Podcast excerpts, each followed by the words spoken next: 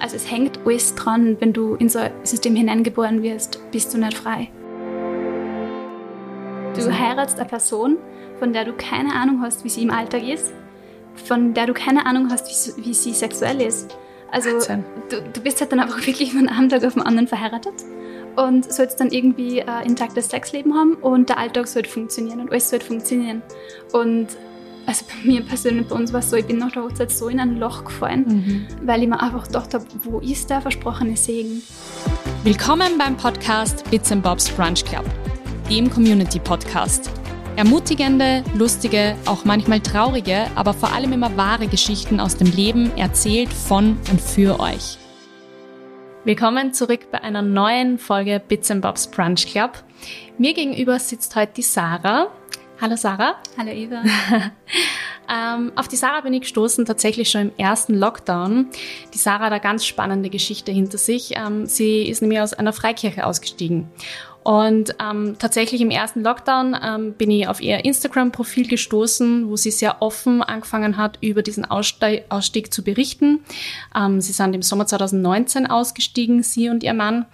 Ähm, und ich finde es einfach total spannend und schockierend zugleich, ähm, wie du deine persönliche Geschichte hier erzählst. Und ähm, du sagst immer, du willst diese Geschichte erzählen, damit das einfach nicht mehr passiert, beziehungsweise sich diese systematischen Missstände äh, in Freikirchen einfach verändern müssen. Genau. Ja, total spannendes Thema und ich bin extrem, ich finde es extrem cool, dass du halt da bist, um einfach ein bisschen im Podcast hier über deine persönliche Geschichte zu plaudern. Danke, danke für die Einladung. Danke, ja. dass ich meine Geschichte da bei dir erzählen darf. Bitte. Ähm, ja, mir wäre es wichtig, zu Beginn zu sagen, dass ich Ähm, alles, was ich heute erzählen werde, sind einfach meine persönlichen Erfahrungen mit Freikirchen und ähm, ich weiß mittlerweile von genug Freikristen und Freikristinnen, die sich absolut von irgendwelchen extremistischen Ausprägungen distanzieren, die mit Fundamentalismus nichts zum Da haben wollen. Ähm, darum möchte ich auf keinen Fall alle Freikirchen irgendwie über einen Kamm scheren oder einen Ruf schädigen, mhm. sondern ich möchte einfach das klar benennen, was mir passiert ist, damit es anderen nicht mehr passieren muss. Genau, danke für den Disclaimer. Ähm, uns ist natürlich total wichtig, dass wir mit dieser Podcast-Episode hier niemanden triggern. Ähm, wir wollen einfach informieren, beziehungsweise die Sarah will einfach ihre persönliche Geschichte erzählen. Und ich glaube, ganz am Anfang ist es einfach mal wichtig, um auch alle abzuholen. Sarah, erzähl mal, was sind denn überhaupt Freikirchen? Was muss man denn darüber wissen, um sozusagen jetzt auch mit deiner Geschichte, die du jetzt erzählen wirst, überhaupt was anzufangen? Ja, also das ist grundsätzlich ja eher eine schwierige Frage, weil weil die Freikirchenlandschaft einfach so eine große und so eine bunte ist. Und ich habe ja schon gesagt, dass, ähm, ja, dass es verschiedene Arten von, von Freikirchen und von Freikristen natürlich gibt. Und was ich aber sagen würde, dass die Freikirchen vereint, ist die evangelikale Lehre, mhm. die im Mittelpunkt steht, die sie dadurch auszeichnet, dass, ähm, dass die lebendige Beziehung mit Jesus im Mittelpunkt steht. Mhm. So wird das genannt. Ähm, Es ist ihnen wichtig, dass es keine Religion ist, sondern dass es eher ein Lebensstil ist, dass man seinen Alltag und sein Leben mit Jesus lebt. Daneben sind sie sehr bibeltreu, also manches aus der Bibel wird auch wortwörtlich verstanden. Und ganz oft kommt das alles in sehr moderner Aufmachung. Also es werden Worship-Konzerte veranstaltet mit Lichtershows und ja, einfach unglaublich modern und unglaublich lebensnah an mhm. den Mitgliedern. Und was von außen vielleicht ein bisschen paradox erscheint, aber innen sehr gut funktioniert, ist, dass sehr, sehr konservative Werte vertreten werden. Mhm. Also häufig ist das, das Ideal immer nur Beziehung zwischen Mann und Frau. Die Frau ordnet sich dem Mann unter. Homosexualität ist Sünde. Mhm. Alles Sexuelle außerhalb der Ehe ist Sünde. Ähm, ja. Und die Theologie tendiert dazu, sehr stark auf Hölle und Verdammnis zu basieren. Das heißt, die Menschen, die sich gegen diese Beziehung mit Jesus entscheiden, sind die Menschen, die in die Hölle kommen werden. Hm. Und ja, genau, so viel dazu. Aber wie gesagt, ähm, ich möchte auf keinen Fall alle Freikirchen irgendwie von Kamm scheren. Und natürlich gibt es auch Ausnahmen dazu. Total. Ich glaube, ähm, viele dieser Punkte, die du jetzt da genannt hast, in Verbindung mit Freikirchen, sind ja auch nicht zuletzt Dinge, die du stark kritisierst, ähm, genau. auch auf deinem Instagram-Profil laufend kritisierst, aber öffentlich ja. kritisierst, was genau. äh, nicht zuletzt auch sehr schwierig auch oftmals für dich ist, weil man natürlich mhm. da äh, ja ähm, einfach auch äh, sich auch verletzlich macht dadurch. Ja. Ähm, wie ist es denn überhaupt, mit solchen Dingen, mit solchen Werten ähm, aufzuwachsen? Wie war es für dich, in einer Freikirche aufzuwachsen? Ja, also bei mir persönlich war es so, dass sie, ähm, meine Eltern sind beide katholisch aufgewachsen und haben sie dann im jungen Erwachsenenalter aus freien Stücken für, für den freichristlichen oder für den evangelikalen Glauben entschieden. Und wir Kinder sind halt dann von Tag eins an in diesem System gewesen, in diesem Glaubenssystem gewesen. Und dieser Glaube hat einfach wirklich jeden Aspekt meines Lebens und meines Alltags durchdrungen. Also es war jeden Tag mehrfach gemeinsames Gebet, jeden Tag Bibellesen, vor jeder Mahlzeit, Mahlzeit Bibellesen. Ähm, es war einmal in der Woche ein Bibelkreis, es war jeden Sonntag Gottesdienst, später dann war jeden Samstag nur zur Jugendstunde, dann hat es Lobpreisproben gegeben, dann hat es ähm, Kindergottesdienstbesprechungen gegeben. Also die, die Wochen und die Tage sind einfach wirklich bestimmt worden von diesem Glaubenssystem, mhm, und von der Gemeinde. Und ja, konkret hat es so ausgeschaut, dass ich als Kind sehr viel Angst gehabt habe. Also ich habe immer versucht, ähm, diese Beziehung mit Jesus zu pflegen, die mir so immer wieder gepredigt worden ist, weil an dieser Beziehung mit Jesus ist halt einfach mein, mein ewiges Heil gehängt. Mhm. Und ich habe immer Angst gehabt oder halt aufgepasst, ja, auf der richtigen Seite zu sein. Also ich habe zum Beispiel, ich habe keine Bibi und Tina schauen dürfen, ich habe kein Harry Potter lesen dürfen, ich habe keine Mandalas malen dürfen, weil das alles als dämonischer Einfluss gegolten hat und man hat halt immer auf der Hut sein müssen vor dem Feind. Also man hat immer aufpassen müssen, dass man ja nicht dem Feind irgendwelche Türen öffnet. So normale Dinge eigentlich für andere und Kinder. Genau, komplett normale Dinge waren halt, mhm, bei uns sehr, ja, dämonisch einfach. Und da, ist er, da hat auch keiner drauf irgendwie geschaut, dass man mit Kindern sowas nicht kommuniziert, sondern die Dinge sind halt einfach benannt worden, so wie ich es gerade auch genannt habe. Das heißt, du hast dadurch einfach auch sehr viel Angst entwickelt. Genau, ja. Die Angst war in meiner Kindheit wirklich teilweise extrem, ähm, weil er halt einfach wirklich an jeder Ecke irgendeine Bedrohung gelauert hat. Also sei es irgendein weltliches Lied, das im Radio gerannt ist, wenn ich, also wenn ich sowas gehört habe, wenn, wenn da, bei uns daheim ist eh nicht oft weltliche Musik gerannt, sondern eher so Lobpreismusik immer. Weltlich finde ich lustig, dass du das so sagst. Also für alle anderen normale Radiomusik. Ja, genau. Aber das ist halt auch ganz typisch, ja, diese Trennung zwischen wir und die Welt. Und die, mhm, Welt gilt halt immer als das, was böse und gefährlich ist, mhm, und als die Welt, die man irgendwie evangelisieren oder missionieren sollte. Und das war halt dann auch voll extrem während meiner eigenen Schulzeit, weil ich halt einfach geglaubt habe, dass ich dafür zuständig bin, dass ich meine Klassenkollegen, die Katholiken waren zum Großteil und in meinem Glaubenssystem als ähm, keine echten Christen gegolten haben, dass ich denen von Jesus erzähle und am besten sie zu Jesus führe. Mhm. Und das ist aber auch für ein Kind, finde ich, eine Last, die man kaum tragen kann. Zu glauben, dass das Heil oder das, die ewige Verdammnis von meinen Klassenkollegen an mir hängt.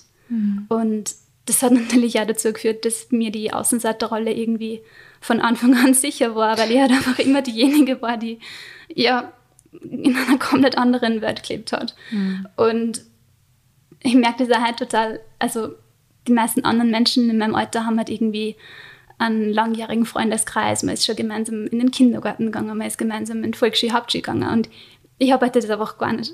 Also ich habe, mhm, mein Leben lang ja in der Freikirche verbracht, ich habe dort meine ganzen Freunde und Freundinnen gehabt und alle anderen waren halt in meinen Augen immer die Verlorenen, mhm, die ich halt retten hätte müssen sollen. In der Schule war es dann auch so, dass ähm, ich habe halt ganz normalen Unterricht gehabt und ich habe halt dann auch mal irgendwann in Biologie über Evolution gelernt.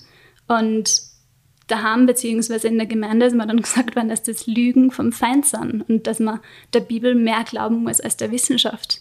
Wahnsinn, dass man eigentlich dann Kindern, ähm, die eh so auf der Suche sind, auch noch erzählt, ähm, quasi das, was du in der Schule lernst, ja, das, genau, sind Lügen. Genau, dass du in einer Welt lebst, die voller Lügen ist. Die Welt hat es eigentlich nur darauf abgesehen gehabt, dass sie die von Jesus wegzieht. Und das hat einfach auch in mir so irgendwie ein Gefühl von konstantem Bedrohtsein hinterlassen. Also, mhm, ich habe öfters so Schwierigkeiten damit, dass ich mich wo sicher fühle, weil ich, mir, weil ich dieses Gefühl von früher noch so habe, dass ich bedroht bin und dass, dass alle anderen mir nichts Gutes wollen, sondern mich vom, von der Wahrheit wegziehen wollen. Also, mhm, so wie es mir von früher mitgegeben worden ist. Und ähm, was bei mir noch ganz extrem dazu gekommen ist, ist, dass, ich, dass meine Familie und meine Heimatgemeinde ganz stark geglaubt hat, dass wir in der Endzeit leben. Das heißt, dass wir die Generation sind, die wahrscheinlich miterleben wird, dass Jesus wiederkommt. Und vor dieser Wiederkunft Jesu ähm, kommt laut der Bibel, laut der Offenbarung, zu einer großen Christenverfolgung. Und ich habe echt, seitdem ich denken kann, habe ich geglaubt, dass ich eines Tages als Märtyrerin sterben muss für meinen Glauben. Und ich habe mit Anfang zwanzig das erste Mal den Gedanken gefasst, dass ich vielleicht einmal dreißig Jahre alt werden wird. Mhm. Ähm, und das heißt, du hast geglaubt, dass du nur dreißig Jahre alt genau, wirst maximal. Und dann da quasi äh, an dieser, bei dieser Christenverfolgung genau. stirbst. Genau. Wahnsinn. Also ich bin als Kind wachgelegen und habe mir ausgemalt, wie ich in den Tod gefoltert werde. Und habe mir gedacht, hoffentlich bin ich dann stark genug, dass ich für Jesus stirb und nicht mein Leben wähle, weil wenn ich mein Leben wähle, dann werde ich es auf ewig verlieren. Und ja, also das sind so Ängste, denen ich als Kind ausgesetzt war, wo ich jetzt so oft einfach mental zu der kleinen Sarah zurückgehe und ich einfach sage, hey, du bist in Sicherheit, mhm. du musst nicht sterben für das, du bist eigentlich frei. Mhm. Ähm, Ja, und frei ist wahrscheinlich auch ein Wort, das für dich sehr stigmatisiert ist. Ja, total. allein, ja, allein weil mir durch... hat immer gesagt worden ist, du bist frei und ja. ähm, zur Freiheit hat Christus dich berufen und die ganzen Bibelverse. Mhm. Und ich war in einer Freikirche und unzählige Predigten über Freiheit und Lobpreislieder über Freiheit. Wir sind frei, wir sind die Freien. Ähm, aber gleichzeitig war ich überhaupt nie frei. Also Wahnsinn. Gleichzeitig war mein Leben einfach beherrscht von dieser Angst. Ich habe teilweise auch Angst gehabt, Um, es gibt eine andere Lehre aus der Offenbarung, das heißt Entrückung. Also mhm. manche Gläubige glauben, dass Jesus oder ja, dass Gott halt seine Kinder von der Erde in den Himmel entrücken wird und dass alle anderen Menschen auf der Erde zurückbleiben. Mhm. Und wenn ich dann zum Beispiel heimgekommen bin und meine Eltern waren nicht da, dann war mein erster Gedanke, scheiße, habe ich jetzt die Entrückung verpasst? War meine Beziehung mit Jesus nicht gut genug? Was ist, wenn ich jetzt zurückgelassen worden bin auf der Welt mit Satan und die anderen sind jetzt im Himmel? Wahnsinn. Und das sind auf jeden Fall Gedanken, ähm, die kein Kind haben mm. sollte. Also ja. ähm, die Hörer sehen es jetzt leider nicht. Ähm, ich habe viele dieser Geschichten schon mal von der Sarah so gehört, aber trotzdem jedes Mal denke ich mir, Wahnsinn, was, was man diesen Kindern quasi da zumutet oder auch mhm. diesen Jugendlichen, weil das geht ja dann natürlich auch noch weiter in der Jugend und du bist eh ja. so auf der Suche nach allem und ich meine, die Sarah ist in dieses System hineingeboren worden und ähm, ich glaube, das ist auch in einer gewissen Art und Weise fatal, wenn man halt in sowas hineingeboren wird. Ja. Vielleicht kannst du da ein bisschen was dazu sagen, weil man sich ja, halt einfach nicht frei dafür entscheiden kann. Genau. Also ich glaube, wenn man als erwachsener Mensch irgendwie in Kontakt kommt mit einer Freikirche, dann hoffe ich, dass man das zuerst einmal aus einer kritischen Distanz betrachten kann und sich einfach mal fragen kann, hey, was werden da für Werte vertreten, wie wird da mit den Menschen umgegangen.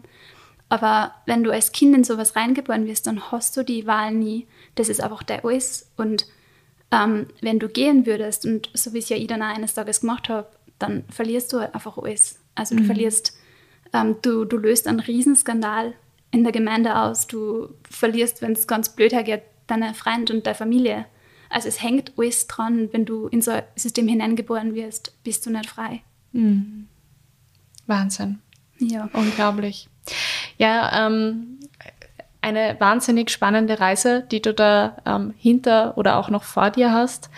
Ähm, vielleicht jetzt, um ein bisschen weiterzukommen, ähm, du hast jetzt ein bisschen was aus deiner Kindheit erzählt, aus deiner Schulzeit erzählt.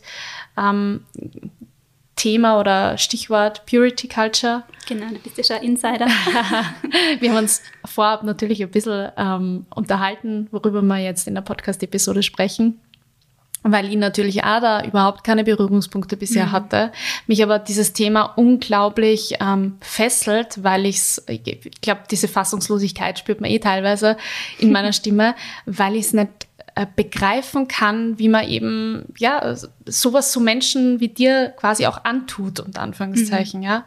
Aber vielleicht äh, erzähl ein bisschen, was ist denn Purity Culture? Ja, also Purity Culture, ganz witzig. Ich habe gerade heute in der Früh meinen Mann gefragt, wie erklärt man jemandem Purity Culture, der nicht mit dem aufgewachsen ist? Und er hat zuvor gesagt, es ist die Verherrlichung sexueller Reinheit. Und damit hat er absolut recht. Also es ist auch freikirchentypisch, ähm, dass eben bis zum Tag der Hochzeit du sexuell rein bleiben sollst.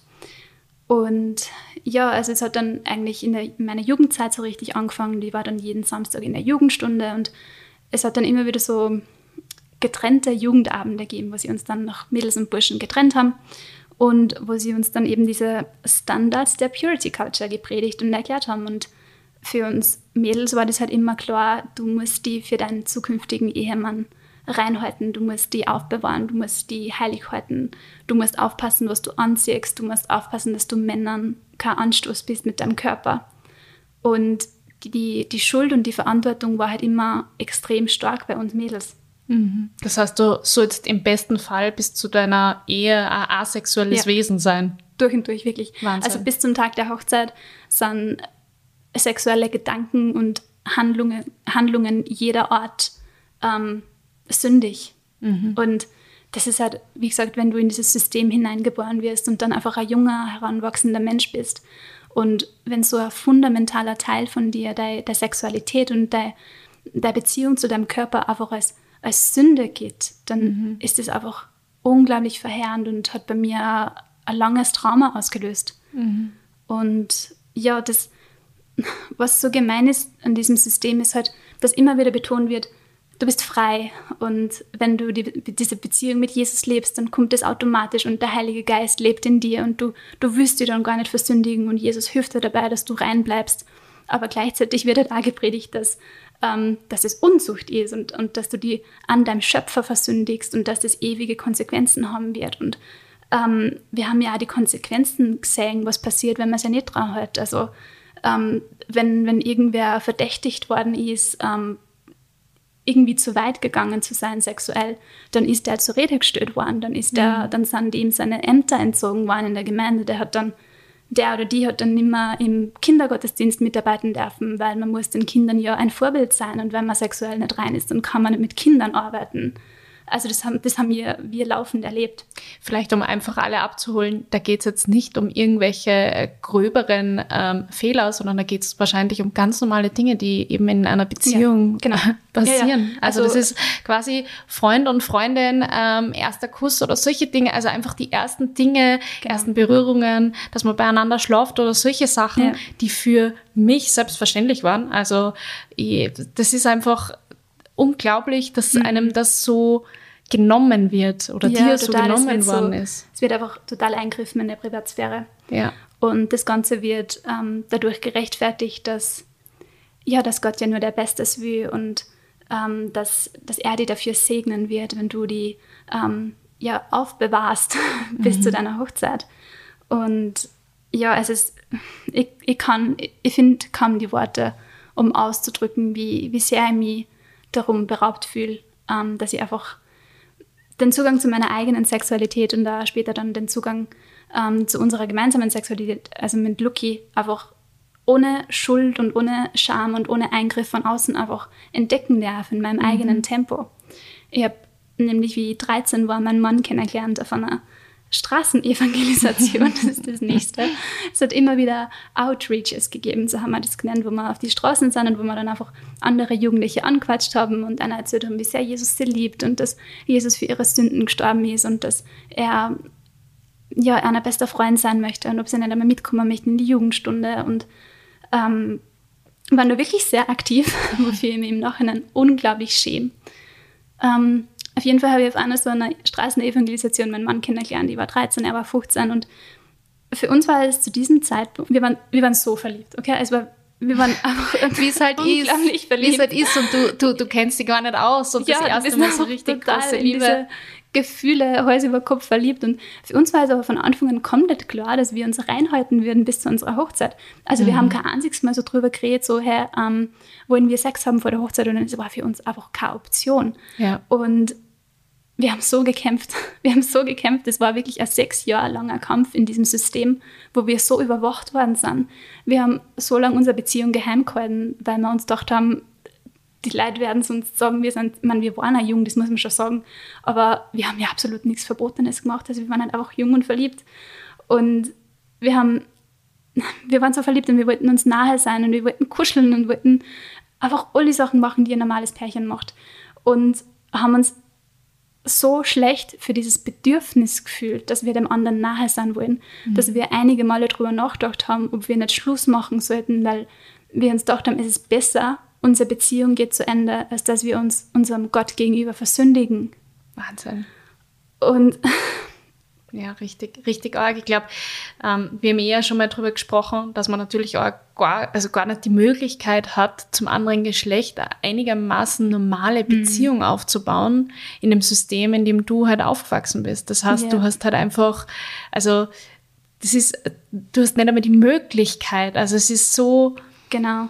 Gerade als Frau ist es extrem schwierig, weil uns hat gesagt worden ist, du musst aufpassen, was du anziehst, du musst aufpassen, wie du dir gibst, weil du darfst, du, du sollst aber auch keine sexuellen Gedanken in dem Mann auslösen, weil wenn, dann ist es deine Schuld.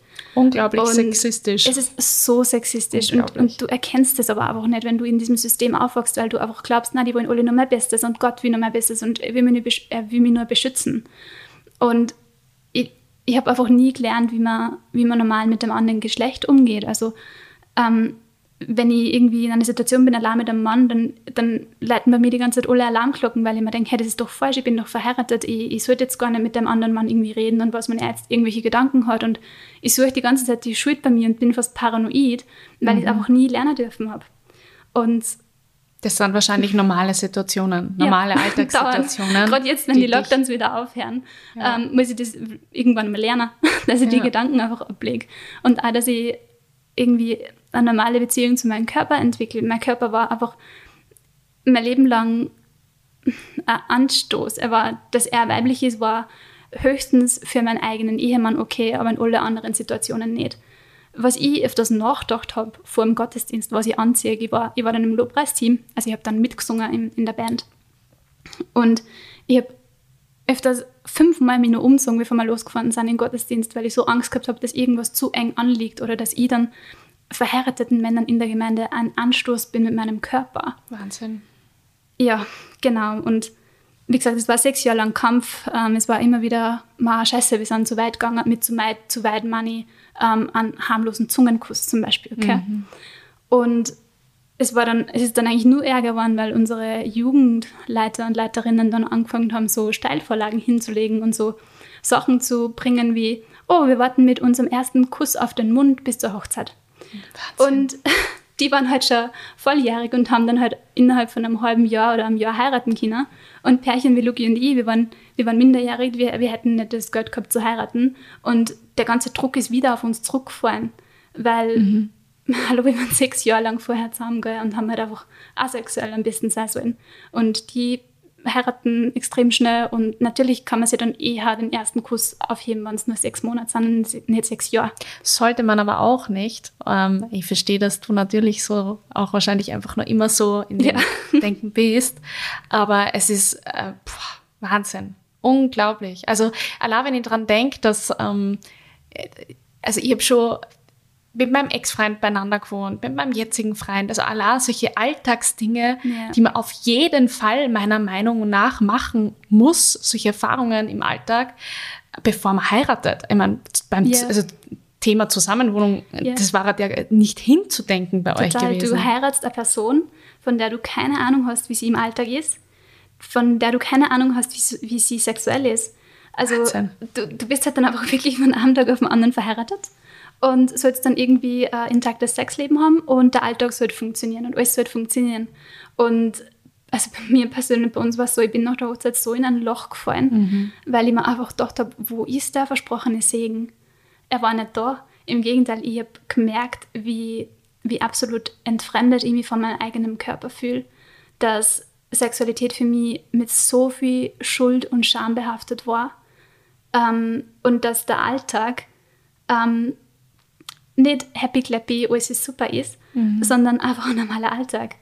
Und echt, das war für mich eins von den großen Themen, die mich wirklich zum Nachdenken gebracht haben, weil ich mir gedacht habe, wo ist der Segen? Also wir haben uns dran gehalten, wir haben, wir haben unser ganzes Leben in dieses System investiert und haben uns an alles gehalten und strugglen jetzt so und kämpfen jetzt so und merken nichts von diesem versprochenen Segen. Mhm. Genau. Wahnsinn. Ihr seid jetzt mittlerweile seit fünf Jahren verheiratet. Mhm. Also ihr habt geheiratet, da warst du neunzehn, genau. richtig? Und der Luke dann quasi einundzwanzig. Genau. Also auch unglaublich jung. Mhm. Ähm, vielleicht sollte man wissen, die Sarah ist äh, in einem erweiterten Bekanntenkreis quasi von mir. Also in Linz kennt sie sowieso jeder. Das ist halt einfach so. Und ich kann mich nur erinnern, ähm, mit einer ähm, gemeinsamen Bekannten haben wir, habe ich letztens gesprochen und die hat gemeint, die Sarah, die war halt die, die damals unglaublich jung einfach plötzlich verheiratet war. Ja. Und ich glaube, als so jemand hast du dann auch in deiner weiteren Studienzeit gegolten. Also du hast ja, ja zu der Zeit, so um eure Hochzeit herum, noch ein freiwilliges soziales Jahr genau, gemacht. Ja. Und dann weiter zum Studieren begonnen. Genau. Das war, glaube ich, so ein bisschen auch die Zeit, die für dich sehr viel aufgebrochen ja, hat. Genau, also es hat mit diesem Sozialjahr angefangen, das du gerade erwähnt hast. Ähm, ich war da in einem Heim für geflüchtete Menschen, neun Monate lang. Und ähm, ja, es war Sommer zwanzig fünfzehn, es war gerade diese große Krise, wo so viele Menschen flüchten haben müssen und ähm, ich war da irgendwie mittendrin und war, war in diesem Heim in Linz und war auf einmal konfrontiert mit so vielen Menschen, mit so vielen verschiedenen Religionen und Kulturen und ich, ich kann mich erinnern, das war für mich so richtig eine Erschütterung von meiner evangelikalen Bubble, weil ich nicht verstanden habe, wie diese Menschen, die gerade die größtmögliche Krise, die, die man eigentlich als Mensch erleben kann, hinter sich haben, wie die trotzdem so viel Stärke haben können und wie die so großzügig sein können und, und, und so echt und so, so aufgeschlossen und so, so lebendig. Und mhm. ich habe mir die ganze Zeit gedacht, wie geht denn das? Also ihr, ihr kennt ja gar nicht Gott. Also. Ihr habt ja diese Beziehung mit Jesus gar nicht. Und das war für mich wirklich so, weil ich mir dachte, irgendwas passt da nicht. Also das kann es nicht sein. Wie, wie denke ich eigentlich? Also wer bin ich, dass ich anderen Menschen es absprich, dass sie das wahre Leben haben. Mhm. Ähm, also das war, das würde ich sagen, war der positive Teil von diesem Sozialjahr. Und ich habe es dir eh schon erzählt, das war ein sehr negativer Teil auch in diesem Sozialjahr. Ich bin Opfer geworden von einer versuchten Vergewaltigung durch einen Klienten. Und im Nachhinein waren einfach die Personen, die, die mir helfen hätten sollen, aus meinem engsten Freundeskreis damals, der natürlich freichristlich waren, waren die Personen, die die Schuld bei mir gesucht haben. Mhm. Und die mir gesagt haben, ja, wieso bist du denn auch zu ihm gegangen und hast dann mal die Hausaufgaben geholfen? Also Männer sind halt so, wenn man einer die Chance gibt. Wahnsinn. Und mein ganzes Umfeld war einfach wirklich gelähmt von dieser Purity Culture. Um, und ich bin so froh um meinen Lucky und auch um die, die Chefs von meinem Sozialjahr, die da so hinter mir gestanden sind und mich einfach auch ermutigt haben, dass ich das Ganze zur Anzeige bringe. Und weil ich ganz genau weiß, wenn ich, wenn ich das nicht gehabt hätte, dann hätte ich einfach wahrscheinlich am Ende die, die Schuld auch bei mir gesucht. Und seitdem weiß ich einfach, dass Purity Culture ist so fatal, weil es nimmt Menschen so viel weg. Es ist so ein konstanter Eingriff in deine Privatsphäre unter dem Deckmantel. Wir wollen die beschützen, Gott will nur der Bestes. Und die Purity Culture offenbart einfach ihr hässlichstes Gesicht, wenn es zu sexu- sexuellen Übergriffen kommt. Mhm. Und das war kurz vor der Hochzeit. Genau, dann Wahnsinn. Haben wir geheiratet und dann war ich, was ich eh schon erzählt habe, diese, diese Enttäuschung einfach, hey, was ist da falsch?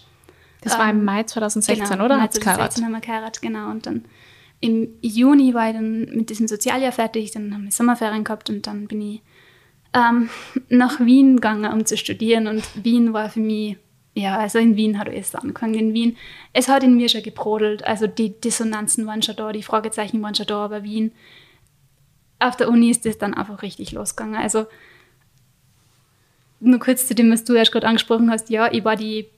Die neunzehnjährige, sie ist dann gerade zwanzig geworden, die einen Ehering am Finger hat und die nach jeder Lehrveranstaltung sofort haben muss zu, zu ihrem Ehemann und die aber auch lang keinen Anschluss gefunden hat, weil mhm. sie einfach die, keine Ahnung, die brüde, freichristliche, extrem junge Ehefrau war.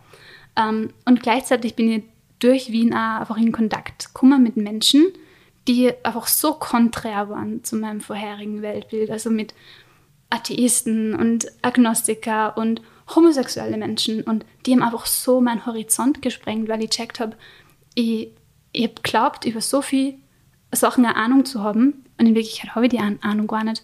In mhm. Wirklichkeit ähm, habe ich immer über diese Menschen gerichtet und habe aber keinen von denen jemals ähm, zu Wort kommen lassen. Und mir hat es wirklich gebrodelt und dieser, dieser Zug der Fragen und des Hinterfragens und des Zweifelns und Sachen verwerfen hat einfach nicht mehr aufgehört.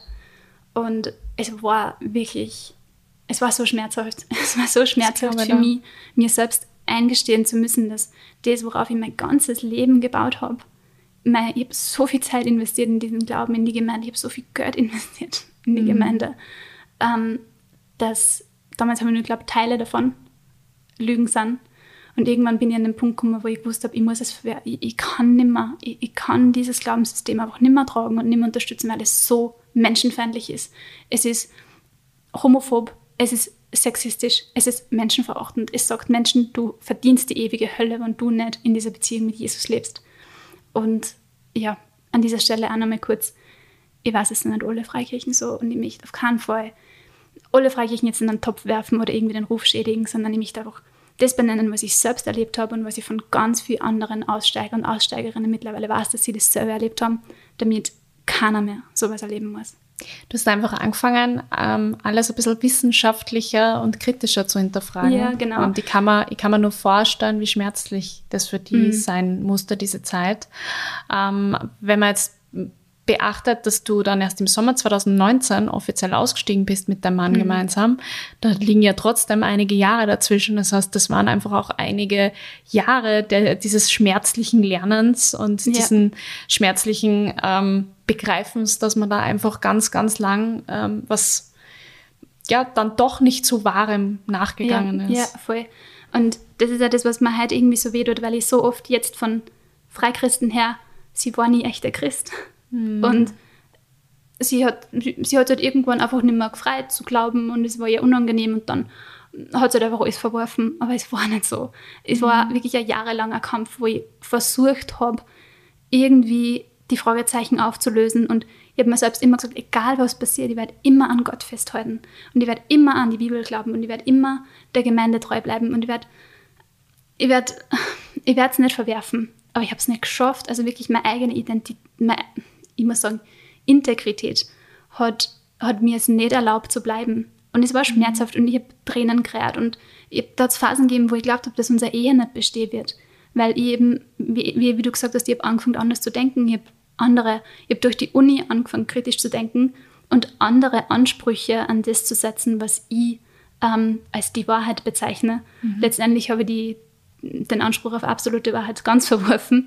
Mhm. Ähm, Ich habe gekämpft, also wirklich, ich, bin, ich habe zu Gott geschrien, teilweise. Mhm. Ich habe mir gedacht, das kann es nicht sein, das war so viel Verzweiflung. Ähm, aber ja, irgendwann war ich an einem Punkt, wo ich gewusst habe, nein, es geht nicht mehr, ich kann nicht mehr, ich kann mich nicht mehr evangelikale Christin nennen, ich kann mich nicht mehr Freichristin nennen.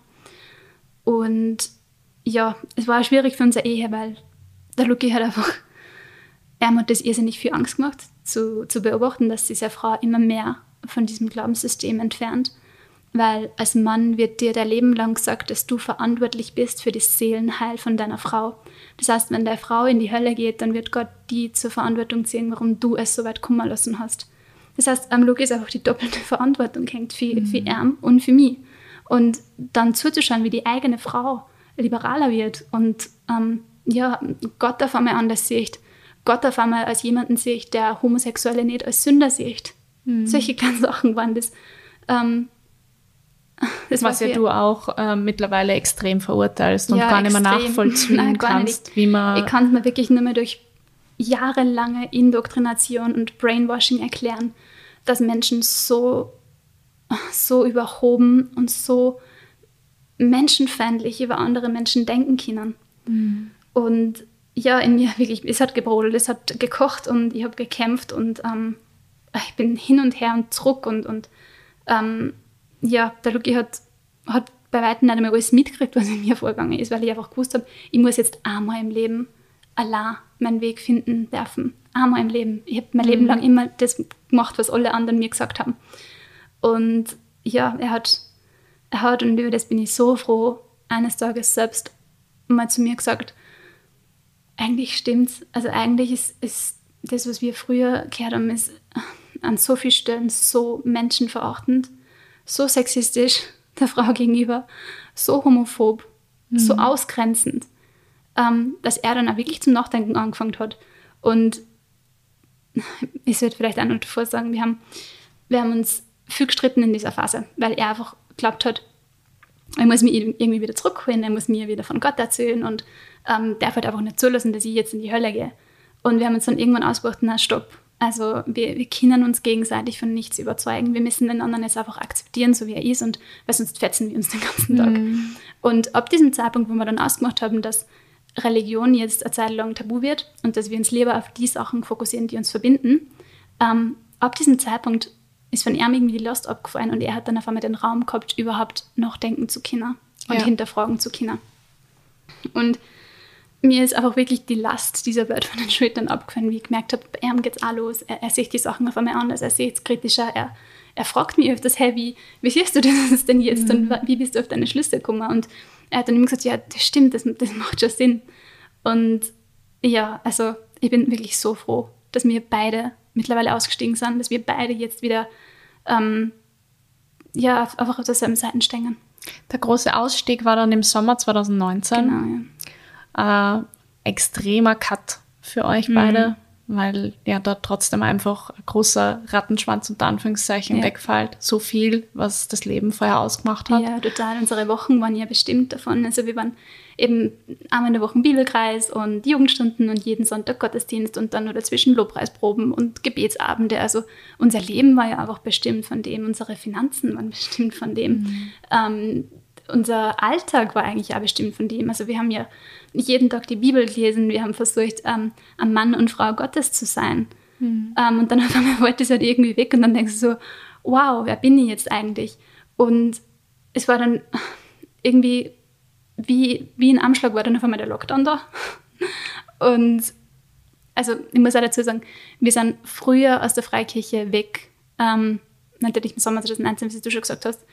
Und ich habe erst im Lockdown zwanzig zwanzig dann wirklich angefangen dazu zu stehen und vor allem es auch zu begründen, mhm. warum ich gegangen bin. Und das war echt eine Phase, wo ich mich so einsam gefühlt habe. Und ich glaube, es war letztendlich die Einsamkeit, die mich dazu gebracht hat, ähm, das Ganze öffentlich zu machen. Und die Wut. Wut, mhm. zu wissen, dass das, was mir passiert ist, die Ängste, die ich erlebt habe, alles, was mir weggenommen worden ist, passiert so vielen anderen Kindern, die in dieses System reingeboren werden. Weil es sind nicht wenige Kinder, die in, die in Freikirchen geboren werden, weil einfach Mutterschaft und junge Ehe so, so ermutigt wird. Mhm. Und diese Wut darüber war dann auch irgendwie mein Treiber, ähm, was zu sagen. Und ich habe gewusst, dass ich werde Wellen sehen. Ich habe gewusst, ich werde mir damit so viele Feinde machen. Aber es war dann wirklich krass, also ich habe wirklich viel Hassnachrichten gekriegt. Ich habe Nachrichten gekriegt, so à la Gott wird dich richten, dass du andere verführst und ähm, dass ich die Hölle dafür verdiene, dass ich andere, dass ich versuche, andere von ihrem Glauben abzubringen. Ich hab niemals, es war niemals meine Intention, irgendwem von seinem Glauben abzubringen. Glaube ist überhaupt nicht Subjekt meiner Kritik. Fundamentalismus ist es und mhm. Extremismus und Homophobie und Sexismus und Theologie, die auf Verdammnis und Hölle beruht. Das ist das, ist das was ich kritisiere. Mhm. Und ja, ich bin mittlerweile in, in den österreichischen Freikirchen sehr, sehr negativ bekannt. Ich habe immer nur eine Handvoll Freundinnen, die mir immer wieder ein bisschen erzählen, was so über die Sarah geredet wird in den Freikirchen. Und das ist natürlich schrecklich und verheerend, was die Leute über mich denken und über mich sagen, weil ich halt auch irgendwie im deutschsprachigen Raum die Erste bin und die Erste war, die den Mund aufgemacht hat. Mhm. Und man kann das so schwer trennen. Also wenn man in so ein System, System reingeboren wird, ich war ja auch mein Leben lang extrem sensibel, was Kritik angegangen ist, der Freikirche gegenüber, weil dir wird immer gesagt, du bist der Leib Jesu, du bist die Gemeinde. Und wenn dann von außen wer herkommt und sagt, und einfach die Freikirchen kritisiert, dann geht dann das natürlich unglaublich nahe, weil das der ganze, das füllt dein Leben aus, das bist du, das verschmützt mit deiner Identität. Mhm. Und wie sehr das Ganze mit meiner Identität verschmolzen ist, habe ich dann eigentlich auch gemerkt, erst gemerkt, wie das Ganze für mich nicht mehr da war, weil ich mich dann wirklich fragen müssen habe, wer bin ich denn eigentlich, was macht mich aus?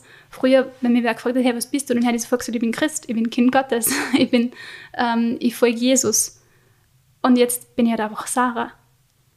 Umso mutiger, dass du so offen darüber erzählst und ähm, deine Geschichte einfach auch ähm, ja, hernimmst, damit einfach mehr aufgeklärt wird in diese Richtung. Ähm, du bist auch Mitbegründerin von einem Aussteigernetzwerk. Genau, ja. Ähm, das ist ganz, ganz neu und erst hm. gerade gegründet. Ich glaube, im März habt ihr es genau, gegründet. Ja, ja ähm, es ist total spannend, was sie da da hat. Ich, ich habe mir letztens also gedacht, ich kann es nicht glauben, was sie da alles da hat in dem letzten Jahr. Wie gesagt, ich habe im ersten Lockdown zwanzig zwanzig angefangen, über das alles zu posten. Und ich habe dann nicht nur in meine Stories darüber gepostet, sondern ich habe dann einmal wieder kritisch kommentiert bei Christfluencerinnen. Das ist ein eigener Begriff, aber es ist eine eigene Bubble auf Instagram. Genau. Man kann sich das gerne mal anschauen. Und ich habe dann einfach kommentiert und geschrieben so, hallo Aussteigerin hier, ich sehe das jetzt so und so und ich finde das schrecklich, was du da für Inhalte ver- verbreitest und denke mal noch, wie menschenverachtend das ist, was du da sagst. Und dadurch sind dann auf einmal andere Aussteiger und Aussteigerinnen auf mich aufmerksam geworden und haben mir Nachrichten geschrieben, à la, oh mein Gott, ich kann nicht glauben, dass ich die gefunden habe, ich bin auch ausgestiegen. Und ich habe mir gedacht, ich bin die Einzige. Und wir haben alle geglaubt, wir sind die Einzigen. Also mhm. wir, wir haben wirklich, das war eine Einsamkeit, die man kaum versteht, wenn man ja. aus so einem System ausbricht und man denkt, man ist der einzige Mensch, der, der sowas hinter sich lässt. Und es sind immer mehr Nachrichten gekommen. Also meine D Ms waren auf einmal, jeden Tag haben mir Leute geschrieben, die mich halt irgendwie unter diese Christfluencer gefunden haben, dass ich dann irgendwann beschlossen habe, die Leute können irgendwo auf einen Haufen zusammen. Wir müssen uns irgendwo austauschen können. Und dann habe ich die erste WhatsApp-Gruppe gegründet und dann sind nur mehr Anfragen gekommen. Dann habe ich die zweite WhatsApp-Gruppe gegründet, dann später im Jahr die dritte und dann waren das, das man irgendwie... mit teilweise sechzig Mitgliedern und so. Ja, na pro, genau. Es waren äh, die ersten zwei waren dann insgesamt sechzig und dann hat es wieder eine gegeben. Also die Gruppen waren immer so zwischen zwanzig bis dreißig Personen groß. Und ja, dann sind wir halt auf die hundert Personen zugegangen insgesamt in die WhatsApp-Gruppen. Und wir haben dann halt öfters gemeinsam gesoomt und haben dann im November in so einem Zoom-Treffen die Idee gehabt, dass wir irgendwas auf die Beine stellen müssen, was offiziell ist, was eine Anlaufstelle ist für Menschen, die evangelikalen Fundamentalismus hinter sich lassen wollen oder schon hinter sich lassen haben. Und ja, dann haben wir gesagt, ja, wir gründen was, wir gründen ein Netzwerk für Aussteiger und Aussteigerinnen. Und ja, dann ist die Planungsphase losgegangen und es waren Zoom-Treffen, bis in die Nacht und ähm, viel Planung, viel Diskutieren, viel, ja, äh, öfters mal Fragezeichen, weil, weil man sich halt einfach an nichts anderes orientieren kann. Aber im März zwanzig einundzwanzig, also jetzt vor ein paar Monaten, ist dann unser Freikirchen-Punkt-Ausstieg auf Instagram online gegangen und wir haben jetzt innerhalb weniger Wochen schon über tausend Follower cool. und einen eigenen Discord-Server nur für ausgestiegene Menschen mit bald zweihundert Personen, wo, wo sie einfach über die verschiedensten Themen ausgetauscht wird, sei es mhm. Purity Culture und sexuelles Trauma und ähm, Angst vor der Hölle, Angst vor Endzeit, einfach die Themen, die uns alle unser Leben lang so beschäftigt haben. Und es bestärkt mich halt auch so, weil ich muss ganz ehrlich sagen, damals, wie diese ganzen Hassnachrichten gekommen sind von den Evangelikalen, haben wir schon gedacht, für was mache ich das? Für was mache ich denn das alles, wenn mir jetzt gefühlt ganz evangelikal Österreich nur Hass dafür? Mhm. Aber seitdem ich weiß, es gibt so viel andere. Und das, was ich erlebt habe, also die Angst vor Märtyrertod und Angst davor, Hilfe, meine Eltern sind entrückt worden und ich bin zurückgelassen worden. Dann diese Purity Culture. Ich weiß jetzt, ich bin keine Ausnahme. Es sind systemische Missstände, die durch diese Theologie begründet werden. Und das treibt mich einfach an, weiterzumachen und, und meine Geschichte zu erzählen und einfach mit dem Hass auszusetzen, weil es sich ändern muss. Es kann nicht sein, dass Menschen in Freikirchen nach wie vor solche Dinge angetan werden und das Ganze unter Freiheit und Liebe verkauft wird. Ich wünsche dir, dass du diesen Hass nicht mehr an dich heranlässt, weil ich es super cool finde, dass du deine Geschichte erzählst. Und ähm, du warst die Folge da voll gern, weil ich es einfach extrem spannend und schockierend zugleich finde, wie ich schon gesagt habe. Danke auch, dass du heute in der Podcast-Episode so ehrlich über das alles gesprochen hast. Ich glaube, dass es für jeden auf jeden Fall ja eine Horizonterweiterung war, weil man einfach sonst nicht an Menschen wie dich rankommt und auch so ehrlich ähm, von, von Menschen wie dir eben hört über so eine Ausstiegsgeschichte und ähm, die auch solche Insights über eben persönliche Freikirchengeschichten halt mit, mit einer breiteren Öffentlichkeit teilen. Ja, das ist mein, mein Wunsch und meine Hoffnung. Danke dir, Sarah, für sehr, sehr deine Offenheit und für die heutige Podcast-Episode. Gerne. Danke, Eva. Vielen Dank fürs Zuhören heute. Ähm, ihr könnt natürlich auch gerne diesem Podcast folgen auf Spotify oder Apple Podcasts. Und auf Apple Podcasts gibt es, glaube ich, sogar die Möglichkeit, eine Review zu hinterlassen. Darüber freue ich mich natürlich auch total. Ähm, sonst bis nächste Woche und danke fürs Zuhören.